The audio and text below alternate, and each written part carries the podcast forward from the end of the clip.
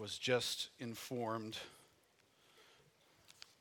of a change in schedule for some folks that have been way too significant, meaningful, and contributing to the life of this church for way too long for me not to make a big deal over the the idea that they would be moving from here. And I thought I had next week to have both of them here but it's possible that we will not have next week to have both of them here so uh, this morning I want us to pray for a couple and their girls as they follow the Lord's leading to move to Houston, Texas. Uh, it's a little bit difficult of a departure. Just you grow your lives together for many, many years, and this is a couple that we have had the privilege of knowing. David and Lauren Widener, knowing Dave since he was a little boy, knowing Lauren since they met in college, and she got poisoned with the idea of being a part of the church and has loved it ever since. They have been small group leaders for years, caring for others here in the church. They have been a part of the pivot ministry for years, caring for our young people in this church. They would pretty much give themselves to any and every opportunity to serve because uh, that's the kind of people that they are and they have left a deep impact on our lives. They have, they have shouldered the burden of caring for people's souls in a very effective and meaningful way. And so it's, it's not a happy day, in spite of that song. uh, we're still happy about our sins being washed away. We're just not happy about dear friends going somewhere different and uh, walking out God's purposes in life but I want us to pray for them. So, could you guys come up here with me? Amelia is with them. Hannah and Kate are enjoying the ministry in the back. But we have both of these guys and their girls headed to a new location, headed to a new experience, headed to some new waters. And we want to fill these guys with faith as they go. And I, I, this, this verse just immediately comes to mind. I sent them this in an email this week. But I know you'll identify with it. As Paul wrote to the Thessalonians, he said, We give thanks to God always for you, constantly mentioning you in our prayers, remembering before our God and Father your work of faith and labor of love and steadfastness of hope in our Lord Jesus Christ. I don't think Paul was thinking of you guys when he wrote that, but he should have been. Because that's been who you have been to us and to so many here. And so this is, uh, this is what God does sometimes in his purposes. And so we want to pray for you guys. I, w- I would like for all the folks who have either been in the Dave and Lauren small pivot group, was they led small group for there for a season, and also for those who have been in their covenant group uh, to stand with us as we pray. I would like for Phil and Liz. Are they here? Phil and Liz are out of town. You know, what is it about some of you relatives that you don't know when to miss church? Uh, Ann and Brian, if you guys would join us as well in praying for these guys and obviously praying for the sending of these guys as well. So let's let's join together. Father, thank you. Lord, thank you that we will one day rejoice around your throne. And Lord, forever that setting will not change. And God, it will be sweet because of what we celebrate. It will be sweet because of who we celebrate with. So, Lord, we anticipate that day and we long for that day. Uh, but right now, Lord, we long for your blessing. We long for your provision. We long for you to sustain faith for days ahead, Lord, days that will be different, people that will be different, a church that will be different, a job that will be different. Uh, Lord, things are going to feel different for this couple. Uh, Lord, you are the same God yesterday, today, and forever, Lord. So the, the confidence we have is that though things will be different, you are not different. You are not different in Houston than you are in New Orleans. You are not different in another church than you are in this church, Lord. You are God. And so, Lord, we submit this family to you, to your care, Lord. The source of our being able to release and being at peace comes because we release them into your care as they have always been, Lord. They have always been yours. And you'll be faithful to them for years and years to come. And God, we look forward to the story of your glory in their lives that we will continue to hear. We will see this day in a unique way as you unfold that for years to come. So, Lord, thank you for them. Lord, particularly we pray for grace for Ann and Bryant, Lord, as they adjust, and Phil and Liz as they make adjustments, Lord, to uh, this family not being so near and accessible to them. Lord, be gracious to them in this transition. Lord, help the couples and the members of their groups that have received ministry for years, Lord, to now be able to receive grace through another means. Lord, that we trust you will lead and ordain uh, as you are sovereign over all this day. And so, Father, we thank you for this couple, and we love you, Lord, and we thank you. In Jesus' name, amen.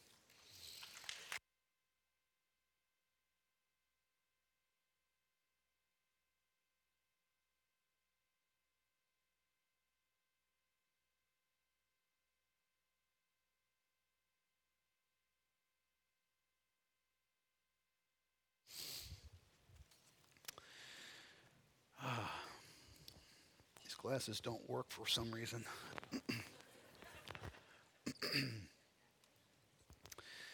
well, if you would open 1 Peter chapter 3. If you'll remember last week, we began this little mini series by having married, married couples here stand up and hold hands.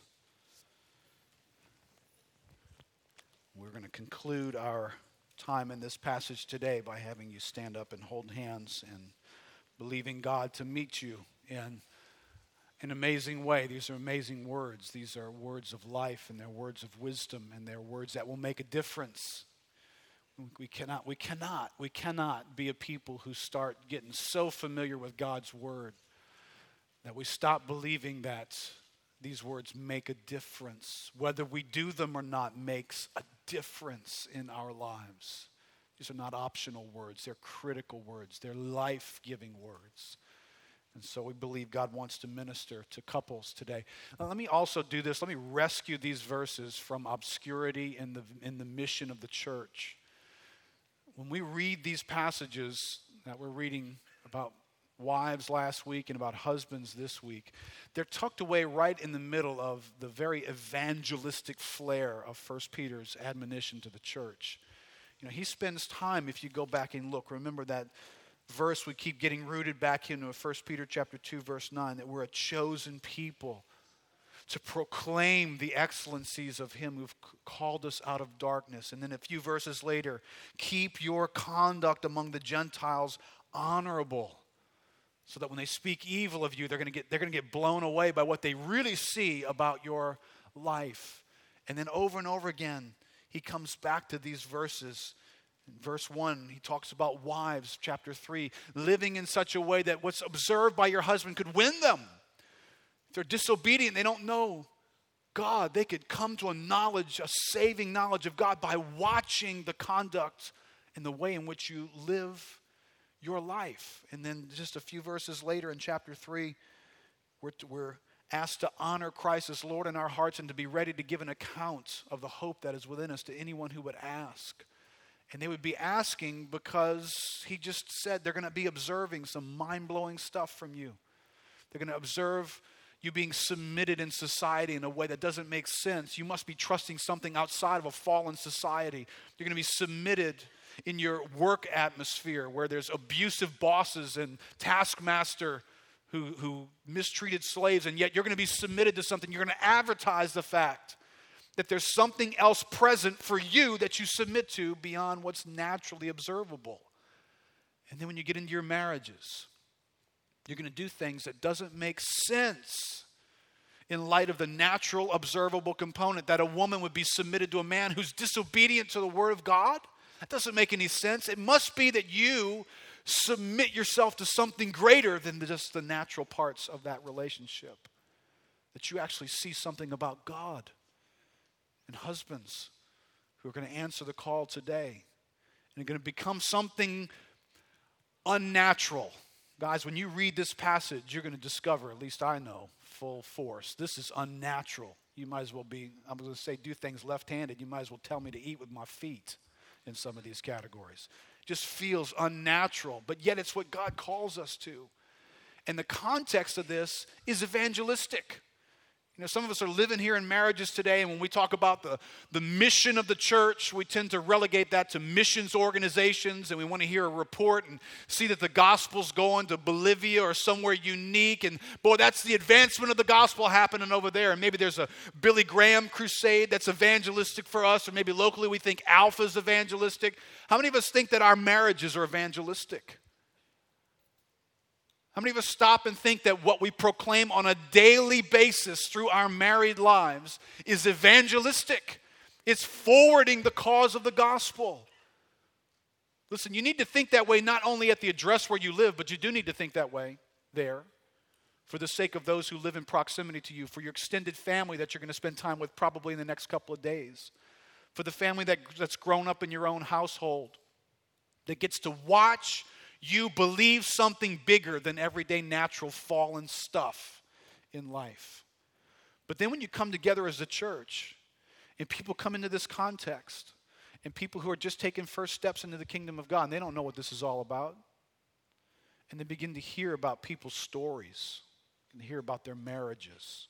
They sit in a covenant group and they hear somebody tell a story just kind of Matter of fact, hey, my wife and I went through a season. It was like this, and it was like this, and it was like this. And what they hear being described is the kind of stuff that everybody else they know got divorced over. Or just lived in this miserable setting for as long as they were married. And then they listen to the rest of the story being told by that couple of how redemptive God has been and how God has come in. And, and we believed God and we trusted God. And I submitted to my husband. It was difficult. And, and I begin to be broken as a man leading my wife. And I begin to lead her this way. And look where God has us now. Listen, every time you do that, you proclaim the power of the gospel into your small group. And somebody's listening to that and it's having an effect upon them and what they're going to do next in their marriage and whether or not they'll make sacrifices and do stuff that's unnatural. So don't stop and think that, you know, there's this advancing cause out there for the gospel in evangelism and, and somehow our marriages aren't a part of it. Peter sticks our marriages right in the heart of proclaiming the excellencies of God into this world so that they might see and recognize something about what it is to be a believer. Marriages are evangelistic. Now, in this passage today, just have one passage to look at, and we're going to discover two commands, two insights, and one warning, all in this one verse. 1 Peter chapter 3, verse 7. Likewise, husbands, live with your wives in an understanding way, showing honor to the woman as the weaker vessel, since they are heirs with you of the grace of life, so that your prayers may not be hindered. I'm just going to take the verse apart with the little phrases that are in it. So let me start with this first word likewise. In the same way, depending on your translation. Now, here's a thought if you're, if you're following Peter into this passage likewise means there's something for this to be like, right? So he's referring to something that's come before it. Now, the question is, what is he referring to? Right? Because the, the wives started off with a likewise word as well. Likewise, wives, be subject to your own husbands. And so now we're getting, husbands are being told, likewise, husbands, live with your wives in an understanding way and show honor to them. Uh, what's, what's the likewise here? Let me start by saying what I f- firmly believe, I think it's clear in Scripture, what it is not. This is not a follow up thought to the wives just got told to be submitted to their husbands, and now likewise, husbands, be submitted to your wives. That's not what this passage is saying. Because Peter's very specific about likewise do this. He's not saying likewise be submitted to your wives. Now, why do I say that? Well, a couple of reasons. Because there is an element where the Bible speaks, particularly Ephesians chapter 5, about being submitted one to another. And so there's, a, there's an attitude element of submission that is shared amongst the people of God. But it is not the submission that we described last week that is a part of what God structures into particular relationships. There are particular relationships that have structure to them. God designed them that way. And when we enter into those, somebody will have the role of submitting, and someone will have a different role. And, and what we've created, we said this last week, I'm going to say it again and again and again. We have, we have made submission such an ungodly thing. We have made submission such a second rate booby prize that if you have to submit, somebody's got to throw you a bone to encourage you somehow. So you go into this passage here and you, and you want to say, Wives, be submitted to your husbands. And man, can we, can we throw them a bone here? Can we just say at some point, husbands sometimes got to be submitted to their wives too? Can, can we take the edge off that? Can we kind of make this an equal opportunity passage? Okay, if you do, you screw up the rest of the Bible. Because it's not where the Bible goes. In this passage, Citizens are told to be submitted to the emperor, but the emperor is never told to be submitted to the citizens. Slaves are told to be submitted to their masters, but the masters are never told to be submitted to the slaves. The church is told to be submitted to Christ, but did you know that Christ is never told to be submitted to the church? Children are told to be submitted to their parents, but did you notice the Bible never says parents are to be submitted to their children? So these are not reciprocal submissions. God's design and strategy is that within certain structured relationships, that submission and leadership is a one way deal, and He has established it that way. So when we get to this passage today, this is not Peter attempting to tell, likewise, husbands, you submit to your wives too. No, that, that's not the case. This is a helpful thought from John Piper in his book, This Momentary Marriage. He says the roles of husband and wife are rooted in the distinctive roles of Christ and his church. The revelation of this mystery is the recovery of the original intention of covenant marriage in the Garden of Eden. When sin entered the world, it ruined the harmony of marriage, not because it brought headship and submission Right? Sin didn't bring headship and submission into the world. Not because it brought headship and submission existence, but because it twisted man's humble, loving headship toward hostile domination in some men and lazy indifference in others. Right? Men, you want to check out where you are on that scale? Right? If on one end is hostile domination and on the other end is lazy indifference, you are somewhere on the scale. Right? The question just is where exactly am I, Lord? It also did this it twisted woman's intelligent, willing, happy, creative, articulate submission toward manipulative obsequiousness. That sort of flattery and sure, I'll do what you tell me to do but I'm really doing it because I'm working a deal here. I'm submitting to you because I'm going to accomplish something by that. And then on the other hand, brazen insubordination in others. I will not do what you tell me to do. I will not submit to you. You nuts. That's what that sounds like.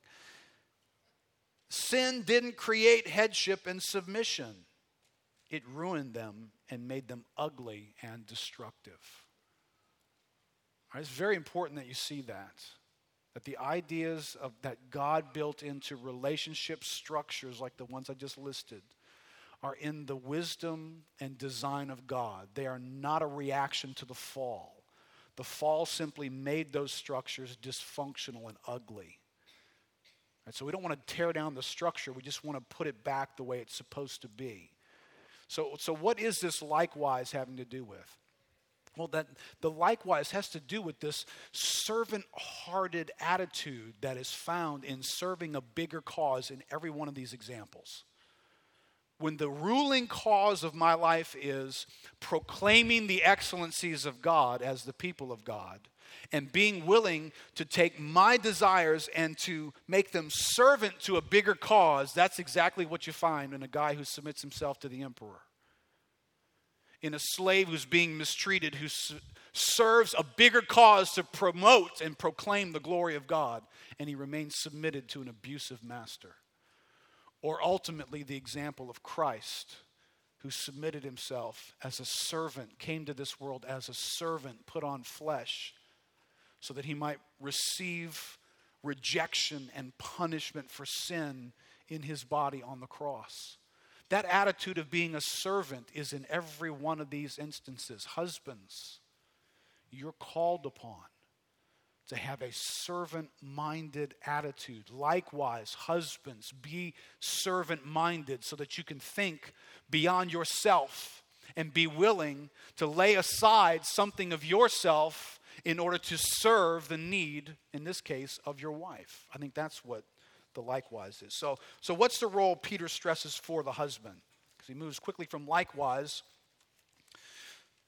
to this Husbands, live with your wives in an understanding way. Most literal translation would simply say, live according to knowledge, which modern translation would sound something like this Gentlemen, don't be dull, stupid husbands. And that's where this becomes unnatural, isn't it? because in this category, you can be a rocket scientist in some other categories and be just real dull and stupid. In living with your wife with knowledge, with insight, with understanding. Right now, I'm going to come back to that point and spend a good bit of time in it. Let me just graze it for a second here. Remember that book we gave you guys couple of weeks ago? I don't know when it was now. Guide to Biblical Manhood. Gave it to you on Father's Day, I think it was. Written by Randy Stinson and Dan Dumas. And so I've included some thoughts here, hopefully, to whet your appetite to go and read that book. Very accessible, very helpful insights from the book. Now, they are commenting on this passage in this first quote from Ephesians 5:28, which basically says husbands should love their wives as their own bodies. No one ever hated his own body but cherishes and nourishes it. Right? So there's there's the tone of how a husband is to be looking toward the need of his wife in the similar way in which he looks to his own body's signals, weaknesses, and issues, and he pays attention to that. Stinson and Dumas say, You're supposed to do it as if it were second nature, just like how you care for your own body. It's very natural for you to drink something when you get thirsty, or to eat something when you get hungry, or to go to the doctor if you get sick or injured you're to lead in such a way as if you were naturally caring for your own body. That's a whole different level of being aware of your wife, being tuned in. Right? I mean, guys, we, we just have a hard time. And, and listen, the line forms right here. This was not a fun week of preparation for me. Right, my wife actually interrupted me with a text while I was studying, and the only thing I could text her back was, My study is showing me what a lousy husband you are married to. So, whatever critique you feel, uh, I've had to put up with it all week long. So, I got no mercy for you that you feel bad about what you're hearing today, okay? Because I've had to feel bad all week. But there is a need in fulfilling this call as a husband for me to do a better job being tuned in and aware. You know, you kind of notice something going on in your body. Not this this illustration doesn't work well for me. Peter has a part-time job of reminding me to go to the doctor because I never go and I won't ever go. And I don't know if I've ever submitted to him asking me to go. I just, I get tuned into, yeah, there's something wrong, but there's always stuff wrong and just keep going. So my, I probably shouldn't treat my wife the way I treat myself in that one category because I just let her die. You know, just, honey, well, pain, yeah, welcome to being fallen world, honey. What can I tell you? Let's live with it, I guess. Um, but we're supposed to do better than that. We're supposed to be caring for her. But I've got to be tuned in, right? I've got to be aware. I've got to be paying attention. This is what it means for be a man who's living according to knowledge. And I've got some knowledge base going on here. Just not ignorant and ignoring and doing all the other stuff that makes my life what it is. They go on another place in this the book Guide to Biblical Manhood and said a primary way that you lead in your marriage is in becoming an active student of her. Living with your wife in an understanding way means you're supposed to know her. You're not supposed to treat her generically, you're supposed to treat her uniquely. And in order to treat her uniquely, you have to work at knowing. Right, so, guys, the first admonition here, and we're going to get into some details in just a moment, is we, we need to become students. There's something to be studied and to learn and to gain understanding about so that we can even heed the admonition live with your wife in an understanding way. And we'll look at what we understand in just a moment. But there's a couple of qualifiers here that as we go about doing that command, we're told about weaker vessels and about them being heirs with us. So, two insights now join this command. Let's look at those quickly here. The weaker vessel, living with your lives in an understanding way, showing her honor as the weaker vessel. All right, now, what, what does this mean? What does it mean for Peter to be referring to wives in a marriage as weaker vessels? Right, I'll give you one specialist thought. Mr. Grudem, our respected theologian, says the weakness may refer to any type of weakness. And he includes in that physical weakness, that wives are weaker physically than their husbands. He extends that as well to emotional weakness, that there is a, a dimension of difference between a man and a woman that includes, in his opinion, emotional aspects of a woman. I think the context demands, and Grudem brings this out as well, the context demands that there's something being said here about the role of somebody who's leading and the other person who's submitting. That there's a, there's a relationship here where the man has, in some ways, the upper hand, and the woman has a vulnerability as a result of that. I think the context demands that we at least include that thought here. But, but let me just be clear. I mean, Paul's going to also add, I think Paul's thoughts and comments we looked at last week, 2 Timothy, when he says to women in the church, he said, I do not allow a woman to teach or exercise authority over a man in the, in the church. And he explains that from the context of creation, for it was the man who was first created, not the woman. And it was the woman who was deceived, not the man. And so somehow somehow Paul is associating something of how God created man and how God created woman to have some differences here that sounds like the woman was more vulnerable to deceit than the man was. And the man was vulnerable to something else, but the woman seemed to be vulnerable. So uh, there's not a ton of explanation here in this category. So I, I wouldn't want to overdo this category. And this is quite honestly where I think it gets a little complicated to say, what does it mean for a woman to be the weaker vessel? Well, does that mean she's weaker in every category? Um, the context immediately before this is Sarah and Abraham. And Abra- uh, uh, Sarah is being applauded for her submission in doing good and not be being afraid of anything frightening.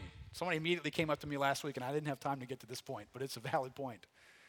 It's a frightening thing to submit, isn't it, ladies? It is. Because sometimes you're submitting to something that doesn't make sense to you. Well, maybe a lot of times you're submitting to something that doesn't make sense to you. Sorry. and when things don't make sense to us, where does your imagination go? It goes into this is going to be bad this is going to be destructive. If we went this way, it makes sense. I see promise, I see goodness there. That makes sense to me. This doesn't make sense to me. So immediately you're afraid. This doesn't have a good ending. So Sarah is approached by her husband, who's, you know, met with God, and says, Honey, we're leaving Ur the Chaldees. We're leaving everything that's familiar. We're leaving the family inheritance. We're leaving everybody we know. So can you pack up and we're leaving next week? And, you know, like any wife, honey, uh, where are we going? And this man says, I don't know. this is a starling, you know, just a huge moment of inspiration for the wife, right? How much strength of faith does it take for that woman in that moment to say, I'm with you, babe. Let's go. I mean, he's met with God, right? He's had this God thing happen in her life. She just gets to meet with him. right? So there's a level of strength for Abraham to say, honey, we're packing it all up and leaving. He met with the God of the universe. What else is he going to do, right? She's met with him. She's known him forever. It's like the. And she, by strength of something in her, is going to take a step of faith and not be afraid and go wherever it is that he says we're going. Along the way, do you think she was surprised? Do you think she may have been suspicious that, look, Abe, you're not going to like abandon me and act like I'm not your wife when we get in, into a bind, are you? You know, you're not going to like treat me like one of the girls and make me vulnerable to be snatched up by some king. You wouldn't do something like that now, would you, Abraham? Well, we all know the story. That's exactly what Abraham did. So, what kind of strength was there in these two people to venture out? It's hard for me to say she's a weaker vessel in that moment. It's a huge amount of strength for her. This huge amount of strength in a woman who bears children, carries that child in her body, brings that child with its, the unique connection she has as a mother into this world releases children at moments. Much strength do you think it took for Jochebed to put baby Moses into a basket in faith and push him out into the Nile and watch the basket float down the Nile, not having any idea where her baby is going? It's interesting the Bible don't say nothing about her husband in that moment. I don't know where he was. Maybe he was right there with her. I don't know. But it's her who took a huge strong step of faith to trust God. And a few weeks ago, we studied about Hannah, who took her only son, Samuel, and in the strength of her faith gave him to Eli. And that was not a pleasant exchange. Eli was, was not a bastion of home leadership. And the strength of her faith in God to give her child. So, so listen, ladies, when we come to this verse and we say, Husbands, live with your wives in an understanding way as with a weaker vessel. Uh, boy, there's a lot here that would, it's hard to untie and say, what exactly does that mean? But it's here. And I think we can, we can aim at a couple of things. But the main admonition for husbands is to realize husbands, live with your wives in a way that you recognize your wife has particular vulnerabilities. She is vulnerable in certain ways. From the most obvious, that you are physically stronger than her and probably therefore can intimidate her physically, to the fact that she is having to play a role that makes her vulnerable to your leadership, to the vulnerability of whatever Eve had of being deceived, whether that was an emotional vulnerability, whatever it was, something made her vulnerable. Gentlemen, live with your wives like you're aware that whatever you do and however you relate and however you lead your wife, you're leading a person who is vulnerable in certain ways, and that needs to inform how we lead. We're told in this passage as well, we're helpful insight that our wives are heirs with us. They are joint heirs of the grace of life. If you were to turn real quickly over to, to Galatians chapter 3, you find out Paul is teaching people about what happens when we come into Christ no matter where you've come from poor person, rich person, different racial backgrounds, different sexual background, whether you're a man or a woman, he says in verse 27 For as many of you as were baptized into Christ have put on Christ. There is neither Jew nor Greek, there's neither slave nor free, there's no male and female, for you are all one in Christ. It's a huge, important, critical verse in the Bible that needs to continue to live next door to other huge, important, critical verses in the Bible. Right? There's a realm here in which together men and women stand at the foot of the cross and there is no differentiation between us. We stand at the cross. The same act of justification gets applied in exactly the same way, whether you are the leader in the home are the ones submitting, whether you are the stronger vessel or the weaker vessel, whether you are a Jew or a Gentile. If you're a human being being justified, you stand equal and in the same place with everybody. That's what that verse is trying to say. Now, there's some other elements of equality that would be very, very significant. And you go all the way back to the original creation of man and woman with distinctions because we want to see two things here. That on the one hand, the Bible teaches equality of personhood, but it also teaches, the next point in your outline there, distinction of roles. So equal yet distinct is both in the Bible. We've got to see both of them there.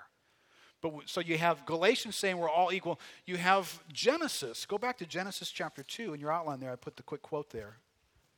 It says, Then God said, Let us make man in our image, right? Speaking of the plurality of God in the Godhead, after our likeness, and let them have dominion over the fish of the sea. So God created man in his own image. In the image of God, he created him, male and female he created them. So, this unique thing amongst all of God's creation has occurred. God has said, My image bearers will be man. And they will need to be male and female. Let us create man in our image. Now, I can't unpack this this morning, and I'm not sure I understand it well enough to unpack it if I have more time.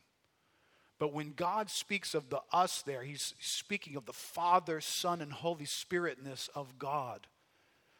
And when you look into the Godhead, you see submission in the Godhead. You see it there. This is why last week, and I'm going to say it again and again and again, you, you do a mistreatment to God when you speak of submission in a demeaning way. You demean the Son of God, you demean the Spirit of God because we see that in the Godhead. So, in order for the image of God to be created in man, there needed to be distinction between them. Male and female needed to happen for an aspect of the glory of God to be seen. So, in a sense, males and females come together to create the image of God. Now, this, this is this is hugely important. If you, you start right there in Genesis, you just got a definition and a starting point and a tether line for anything you and I are going to believe about laws, policies of how we treat people.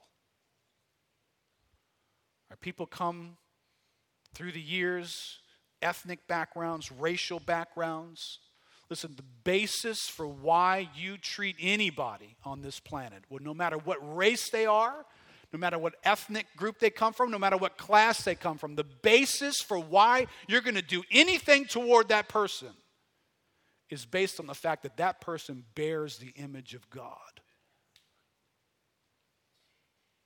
That's why you treat them with dignity. They may, not, they may not have a last name you like or color that you like, but they are image bearers of God. It's why the church and guys who love God and love truth took stands against things like slavery. It's why today there needs to be groups who are doing everything in their power to deal with issues like human trafficking. Because it's robbing the dignity of people's lives. Those people are in the image of God. It's an attack on the image of God that's taking place here. And our subject today, this battle of the sexes stuff right? You were born by default into the boy club or into the girl club. And there's some strange allegiances going on in that category where the guys get all allied to being a dude, hanging with guys, talking about women a certain way, demeaning women in many ways. And then the ladies get together, talk about guys in a certain way, demeaning men in a certain way. Okay, okay listen, particularly for women. You're, you're not a disciple of TV sitcoms, are you? Right? Where the women are the ones who have it all together. The women always have it right. The man is always, always a bumbling idiot. You always got to come behind this guy and fix what he's done. The kids don't respect him. The kids shouldn't respect him. He's the butt of the jokes. Everybody should make fun of him. Okay, guys, the, the opposite sex bears the image of God. They're image bearers of God. You, you, you can't be loyal to the girl club or loyal to the boy club. As a believer, you're called to be loyal to the glory club. To be loyal to those things that proclaim the glory of God. And guess what? Women in their uniqueness proclaim the glory of God, and men in their uniqueness proclaim the glory of God. You may not understand it, and because you're limited like me, you don't understand it, you don't have permission to attack it. Your loyalty is to the glory of God. Listen, th- this is why, if you're a believer here, you need to think through carefully how you respond to laws like same sex marriages. That's not a topic that's up for debate. Like, hey, we're going to go with the modern thought on that. It's, you know, everybody's going with it. You know, you know, to have a different position, it's archaic, it's, it's intolerant. In the beginning, God had an idea about what would proclaim the image of his glory, and he made them male and female and put them together in relationship. If you do anything different, you're messing with God's world. And last time I checked, nobody had permission to redesign God's world. This is part of the problem of being an American, though. Because we get used to just voting our ideas into existence. We just vote it in. If enough of us believe it, you got to do it. You know, guess what? God doesn't play that way. Nobody gets to vote and tell God, God, you had a really bad idea going on there. See, because that whole image thing about man and a woman, you know, I think man and man works great, God, so you need to just back off on your ideas. No, this is about the image of the glory of God, which is why you and I exist to proclaim the excellencies of Him. So, in my opinion, there's no way, there's no way you can be excited or supportive of that idea because it's hostile to the image of God. That's the one thing I'm supposed to be about in this world, from Genesis to Revelation, is a jealousy for the glory of God to be seen. And that does not proclaim the glory of God. Bible teaches distinction of roles. I'm going to have us look at Ephesians 5, but I, I want to skip that for the sake of time. You see the, the distinction of roles between the husband and the wife just in the passage there in Peter, where the, the role of a wife is to submit to her husband, and the role of her husband is to lead his wife. So this is not an equality issue. In the same way the, that the son submits to the father, that's not an equality issue. They're equally God, but they are distinct in their roles. And so within a household, we have distinction, but we have equality as well. Let me move into this category. We're told to live with our lives in an understanding way. Okay, well, what is there to understand? Guys, what are we to be understanding about? This could take a while, couldn't it?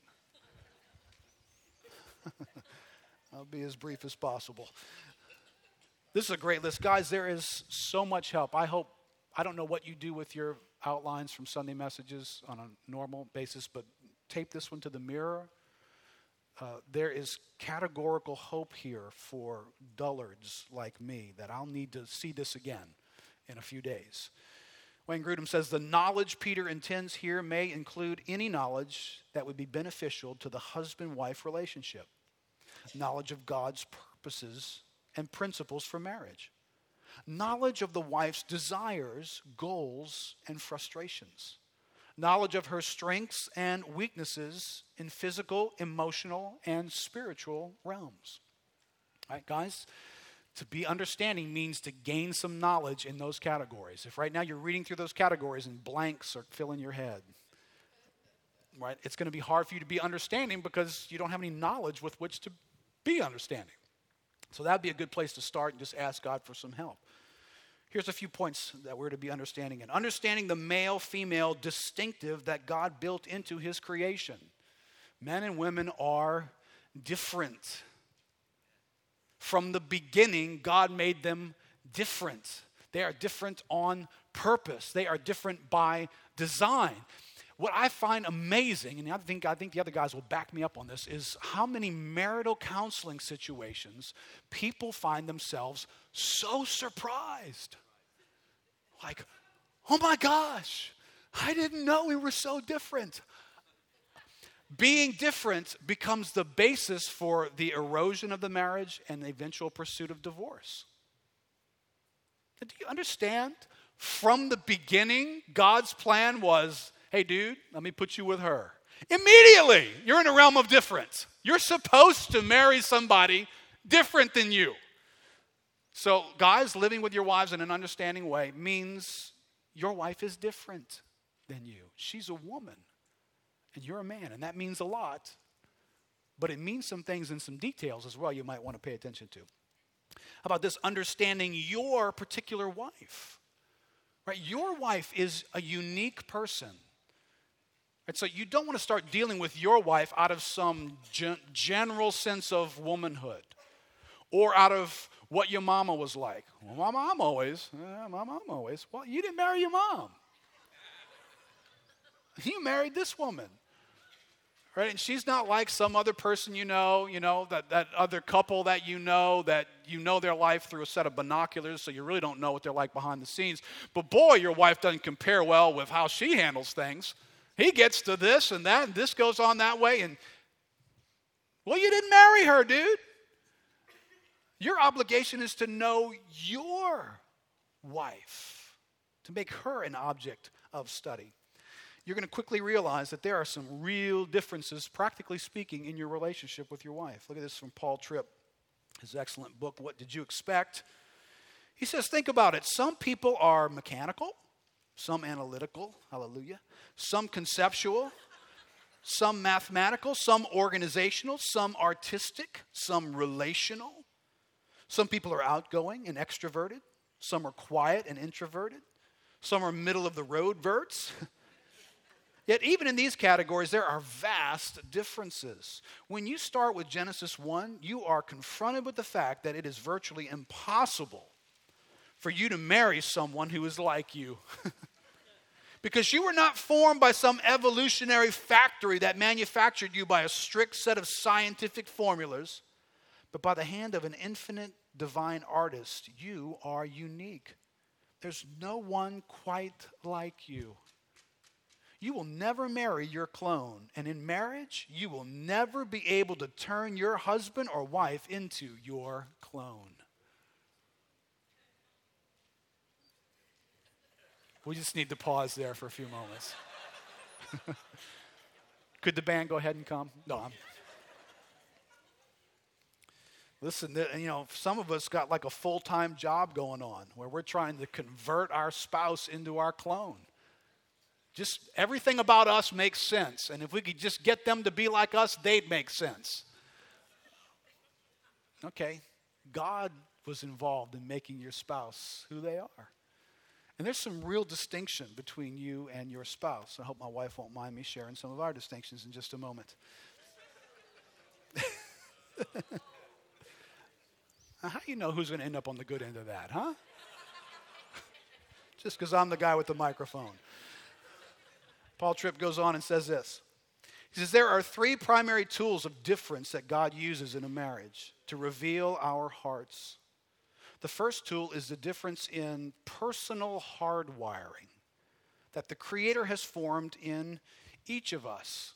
Right? Personal hardwiring. Right? You know what that is? I mean, it's just, it's got a lot to do with your personality, the uniqueness of your personhood, the hardwiring, sort of some of what you came into this world inclined toward. You know, you have certain things about you that kind of have kind of always been there about you. All right, so some of that's true about you and you understand it. It's the way in which you do your life. And then you marry somebody else who's hardwired a certain way, and you bump into the idea and the fact and the reality that in some of those categories you are different. In the way in which they're wired, you're wondering who on earth was doing the wiring. How did this happen to you? How did you end up this way? Now, most of these categories, most of these categories are morally neutral categories. There's nothing right or wrong about being either one of these. But yet we are so irritated by people being different than us in some of these categories, right? Here would be some differences for my wife and I. My wife is much more of an emotional person. I am much more of a thinker. So when life washes up on our shores, she, I don't know if she wants to do this, but she does, she feels a certain way about it almost instantly. Whereas if she looks over at me, I've picked the object up of life and I'm beginning to take it apart. And I'm analyzing it and trying to explain to her why all these things are the way they are in life, in this moment, in people, in our children. You know, I've kind of got the thing apart on the table, making perfect sense to me. That's totally irritating to her. It's like, I'm not in the mood to read the user's manual. I just feel a certain way about this. Can't you just listen? Right? I mean, some of you guys get that. So I've had to live with my wife in an understanding way in this category. I've had to understand she doesn't want me to take it apart and give it back to her. She just wants me to feel the way she feels. Now, listen, that's a hard thing for me. You know, I, I don't know. I just didn't come built with feelings sometimes. You know, I'm just kind of. So I've learned to stop dismantling things. But now what that's created is, is sometimes just, just silence. And so, you know, her response, her response then becomes, you to say anything? it's like, well, honey, what comes naturally is what makes you want to vomit. So, uh, might be best for me just to be quiet and make that look good. uh, because naturally, as soon as this thing came to me, my natural inclination was, ooh, take it apart and analyze it and explain it. That's my natural inclination. I've been that way my whole life. My mom thought I'd be an engineer from the time that I was a little kid. That's not her hardwiring, and we're different. Right? When it, when it comes to sort of activity of life, she, she is impulsive I, I am analytical. And so when it comes time to do something, she can be ready to do something in an instant. The idea comes, it's time for action. Not me. No, no. When the idea comes to me, it means it's time to do some homework. I can remember early in our marriage discovering this. We haven't been married for too long. We were doing youth ministry, and actually, I think one or two of the youth leaders are still here in the church. Uh, and they had this desire at, I don't know if it was Christmas time or what it was, that they just wanted to bless us with a new chair. Either that, maybe they were sick of, sick of sitting in the chairs we had in our house. And so they thought, let's get a comfortable chair in their ding. And uh, so they offered to buy us a recliner, rocker recliner kind of a thing. So, first chair Gina comes across that she likes, let's get this one. I'm like, what? Yeah, let's get this one like that didn't make any sense to me because we haven't seen all the other chairs in the city yet. How do you know you won't like another one better than this? It, it just made no sense to me at all. It's like that is the most irresponsible decision. and then we're going to have to live with it for years. No, no, we're shopping. So we ended up shopping more. I don't think we actually got to see all the chairs in the city, which would have been my preference. but we saw enough to find another one that we didn't get the first one, we got the second one. But, you know, you got to live with each other in an understanding way. It, it takes some unnaturalness for her to submit to that because that does not come natural for her it takes some unnaturalness for me to live with her in an understanding way and at some points just say all right, let's just do the impulsive thing. Go ahead. Go ahead, honey. Buy it. Ah, you know, it's just everything within me is, is just wanting to die. Of all the stuff I don't know, and we're doing this, you know. It's not a good moment for me. And there'd be many other differences, just neutral. You know, she's a morning person, I'm a night person right? I mean, just some of them. We got just practicing. You live with a different person than you do, right? So, I mean, I got to take into account that my wife gets to a point at night where the, the battery just suddenly goes from 68% to 2%. You know, it's like that. It just doesn't decline like this. It just dies at some point.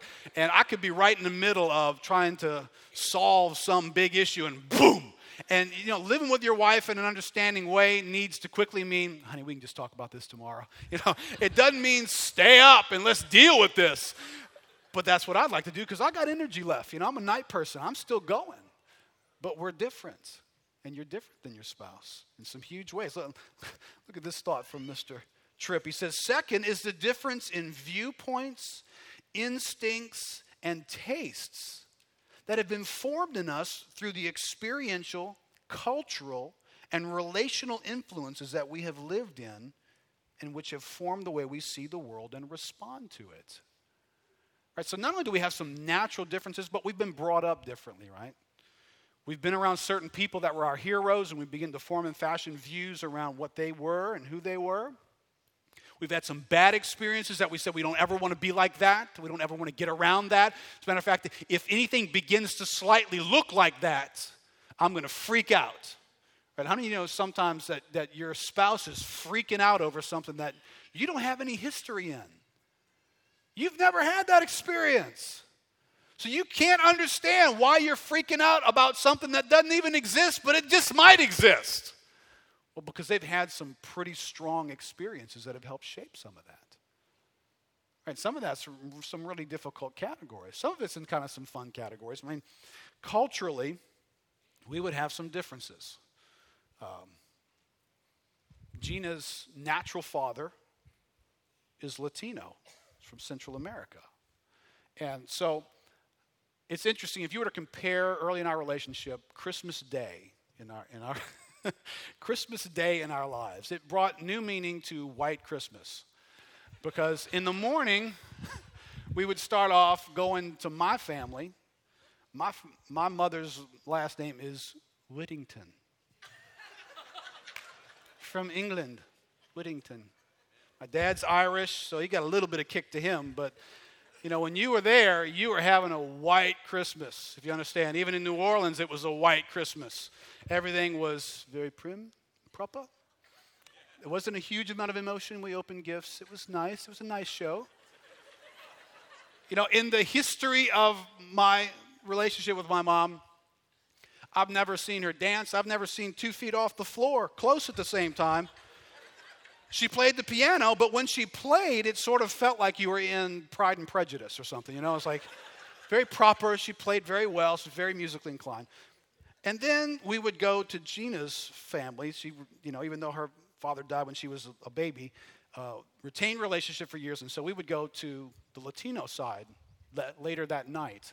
And, and you'd walk, you'd walk in and they had a huge extended family. We didn't have extended family. We were, I don't know, maybe the English don't do extended family, but these guys had extended family. They had come from all over the country. They were loud. We'd walk in. They were making noise. They were playing the guitar. There were some of them singing. There was some dancing going on. They were all over you. Ah! They were pinching your cheeks and they were making all kinds of noise.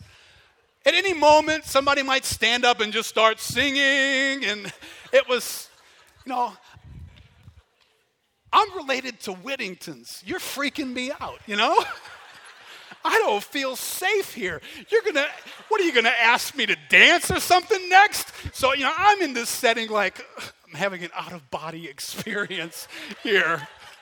Now, I don't know if the white Christmas had that effect on her, but my wife's cultural background is if you put music on, she'll want to dance, just like that. And she's married to this white dude that, honey, music is for listening to. Can we just explore the background vocals for a moment? it's not to, you know, get groovy with, but it, there's grooviness in her cultural background. Right, so there's difference here. Now listen, this is this is this is sad, but it is categoric, and it would be a whole message in itself, and it's not just for husbands. Most of us don't know what to do with different. When we come across different, this is my wife and I used to have a joke. Ooh, it's different. Kill it. You know? we don't know what to do with different right? If you're if you're a loud person, you know, you just you know who you are. You're a loud person. Just your hardwiring is you're loud, and you get around those quiet people. You don't know what to do with them, do you?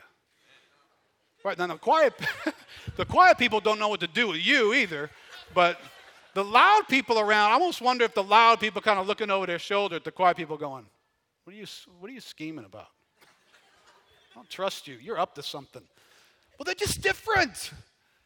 People appetites are different, ambitions are different. You got some people who crave being in front of people, and you got other people who are scared to death of that.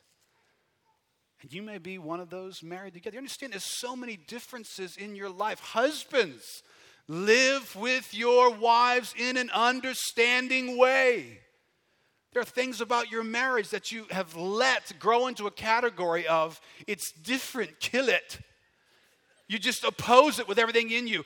And the really slick dudes, and I, and I was one of these for a long time, I hope I'm not still, but the really slick guys can bind up differences in theology and make it wrong.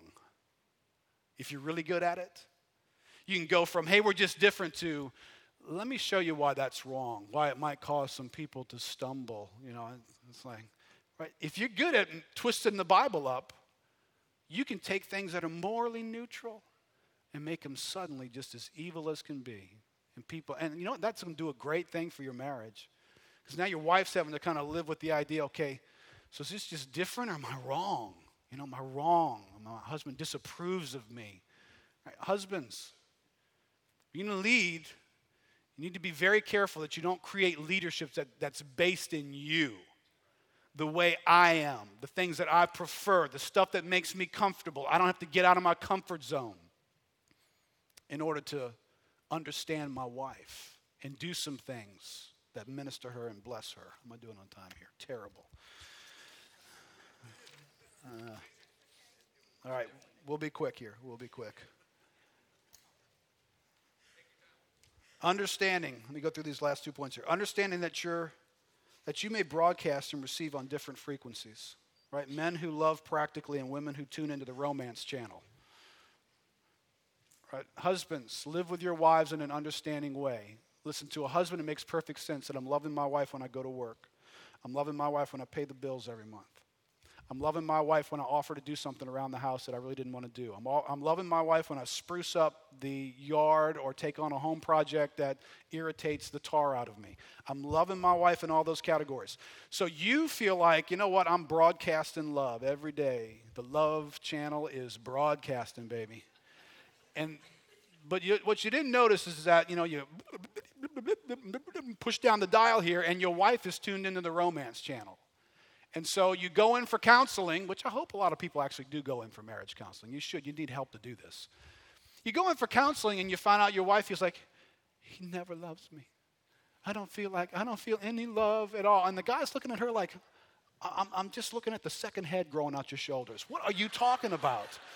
Because for him, he's broadcasting all day long. I love you. I love you. I'm sacrificing you, spending all my money. I get nothing. I love you. Right?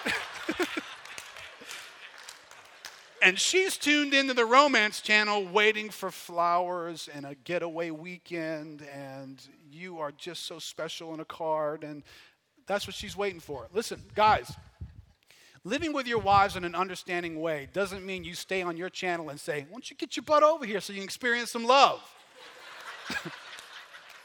living with your wives in an understanding way means scoot down the dial a little bit. Do something that you have studied her and you've figured out that she actually connects with that. That actually speaks to her that you do love her. And communicate that to her. Right, guys, big warning here. I wish I had more time, but understand in protecting your wife's vulnerability about the marriage bed. See, guys, guys don't get this for a bunch of reasons. Part of it's because in created order, you're different. God created man and turned him loose on creation. God created woman and said, Look at that guy. And that's the first thing she did. I'm a helper to him. And so her world got ordered around this guy in a certain way, out of God's design. So, guys, there's a, there's a uniqueness to the relationship, especially the one flesh sexual relationship you have with your wife. She is vulnerable in that area. She's vulnerable in a way that might not make any sense to you because you're a guy and you're wired different. But she is vulnerable in that area. And so, the common practice of our world to act as though pornography in our world, it's just a fact of life. Listen, your wife doesn't get that. For her, it crushes one of the most unique things about her existence the unique category that you sit in, not every man, not sex, the unique category you sit in with her in this one flesh relationship between the two of you. Gentlemen, you need to do everything in your power to guard that. It affects your wife differently than it affects you. Study it and know it, and don't be a dull knucklehead who just says, Well, this is how I feel. Oh, well, you know, if you screw up, you just this. It's, it's different for her. How many couples we've met with through the years that once you damage that, the recovery of it, it's a very difficult thing for a woman to recover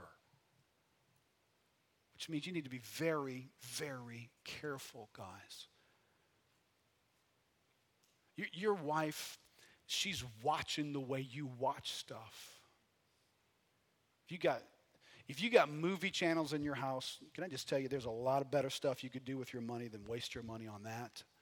And you're you're you're touching a vulnerability here because those movie channels are filled with pornography, even the ones that are rated certain ways. They're filled with images that as your wife watches, you watch that. It's doing something to how she feels about how you feel about her. Because the odds are you're not some Olympic person in the beauty category like everybody on TV is. And you start comparing yourself to that. And husbands, you created that comparison by putting that stuff in your home.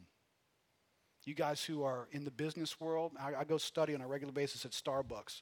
I'm so grateful I'm not in the business world in some of these regards. I watch these men walk in with these women to have a business meeting. That's a scary environment I watch happen there. You watch their demeanor and how they interact with each other and how she's dressed. Thinking, oh man, that's some dangerous territory right there. Gentlemen, if you have the ability, to never do business alone with another woman, you will honor your wife by making sure you don't. Now, maybe you don't have that ability. And in that regard, figure out a way to do it in such a way that you're going to guard your wife from being suspicious or wondering. Because the uniqueness of her relationship with you makes her want to guard that. So some of you get bugged by the idea that she's asking too many questions about some of that stuff. Because that's a vulnerable spot for her. That's a scary place for a woman. And being a guy means stop being irritated by the fact that your wife's asking you about that. Live with your wife in an understanding way. That's a vulnerability for her. All right. Uh, I got too much time to get to here. All right, let me close with this because I want us to have some time to receive something from God. So please give me a few minutes just for husbands and wives together what we have explored in the last two weeks is the very limited things Peter had to say that would proclaim the glory of God through marriages. If you just get a hold of these two things in your life, apparently, what a huge impact this can have in your relationship. If wives get a vision for submission to their husbands, and husbands get a vision for living with their wives in an understanding way and showing honor to her what an amazing thing God would do in a marriage. Now, this morning, I want us to do this. Matt, if you go ahead and, and come. I want us to allow the Spirit of God to minister to some couples where you are. And just this is what I'm believing for this morning. As marriages so easily get into a category of cruise control, neglect, smoldering, heat underneath something, smoke, but maybe not fire of hostility. But listen, God is interested in mind blowing marriages. Now, what I want to pray for this morning is that God would give you a heart towards your spouse that would be in line with these passages. It would be mind blowing as a wife, as a husband. And so I want to pray for you this morning, but I most want you to be able to receive from God. In just a moment, I'm going to have Gina come up and sing a song intended to help us because one of the things I think that we resist in is just being humble before God. You know, one of the most difficult categories to be humble in is in your marriage. It's amazing how we can be humble to others more than we can be humble to one another. But what enables us to move forward in these categories is, is humble brokenness before God. Because listen, before these issues become sins toward our spouses, they are sin toward God. They are destructive to the image bearing that we have as husbands and the image bearing that we have as wives. So God needs to bring us to a place of brokenness. So let me ask all the couples, all the married folks, whether your husband or wife is here, if you would all stand up. Gina, would you go ahead and come up here? Matt, go ahead and just play something for a moment because I want us to pray before Gina sings.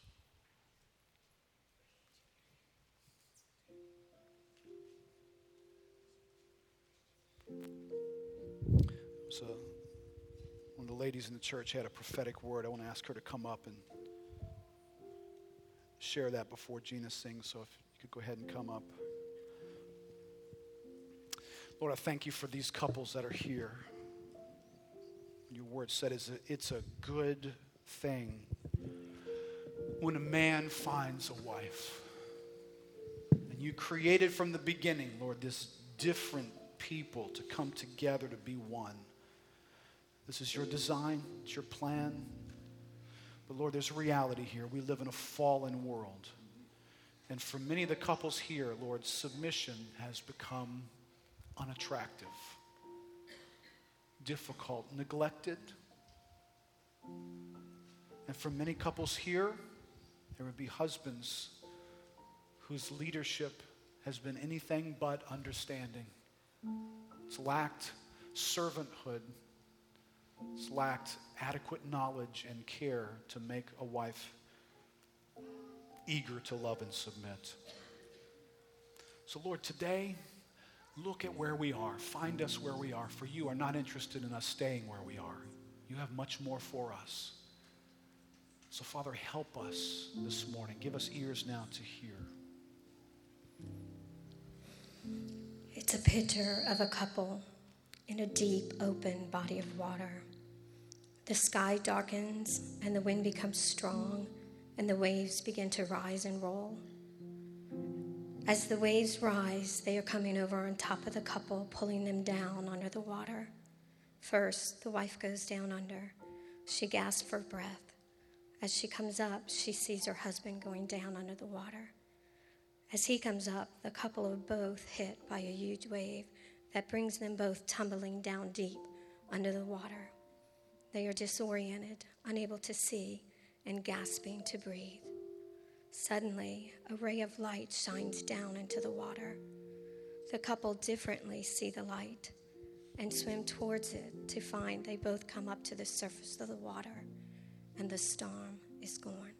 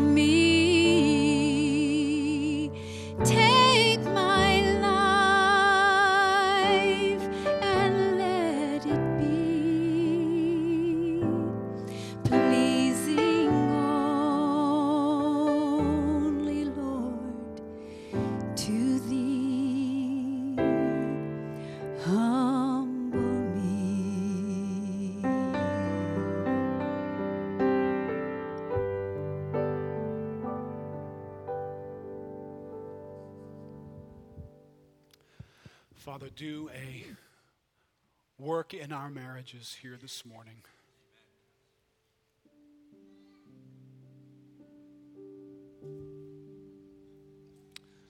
Lord, this would be for some here this morning close to the nerve. But I pray that today, July the 3rd,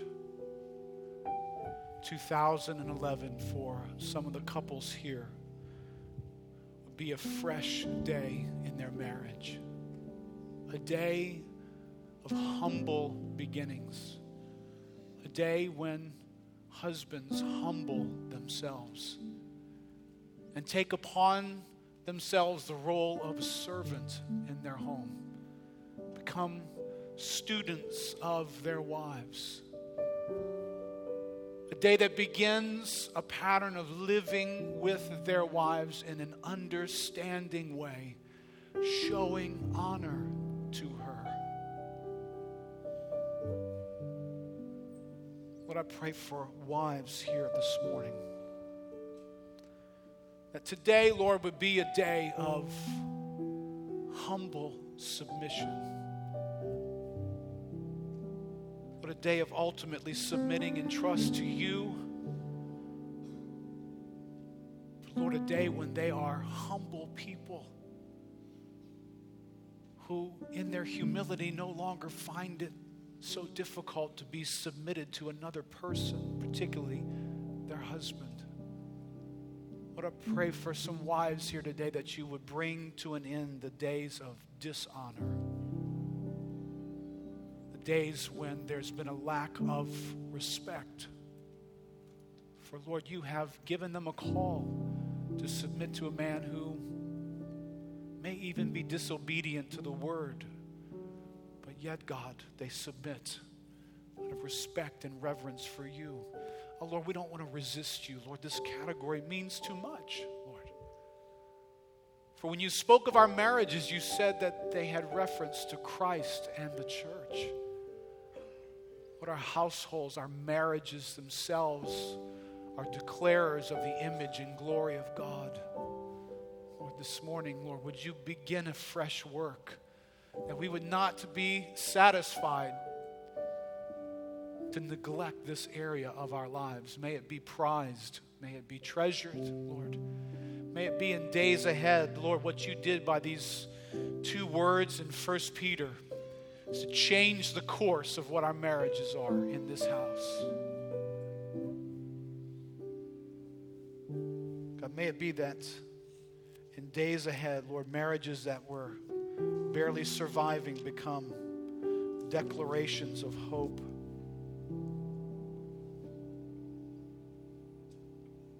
In your Christ, in your hearts, honor Christ the Lord as holy always being prepared to make a defense to anyone who asks you for a reason for the hope that is in you. Oh God, I pray today that you would flood our marriages with a fresh sense of hope. Hope for these unions, hope for your purpose in them, hope for the future, hope that wrestles itself free from the past, hope that overcomes unforgiveness years of disappointment and even bitterness, God, hope, hope that is grounded in you, our faithful God, who will yet again be faithful to us as husbands and as wives. In Jesus' name, amen. God bless you guys.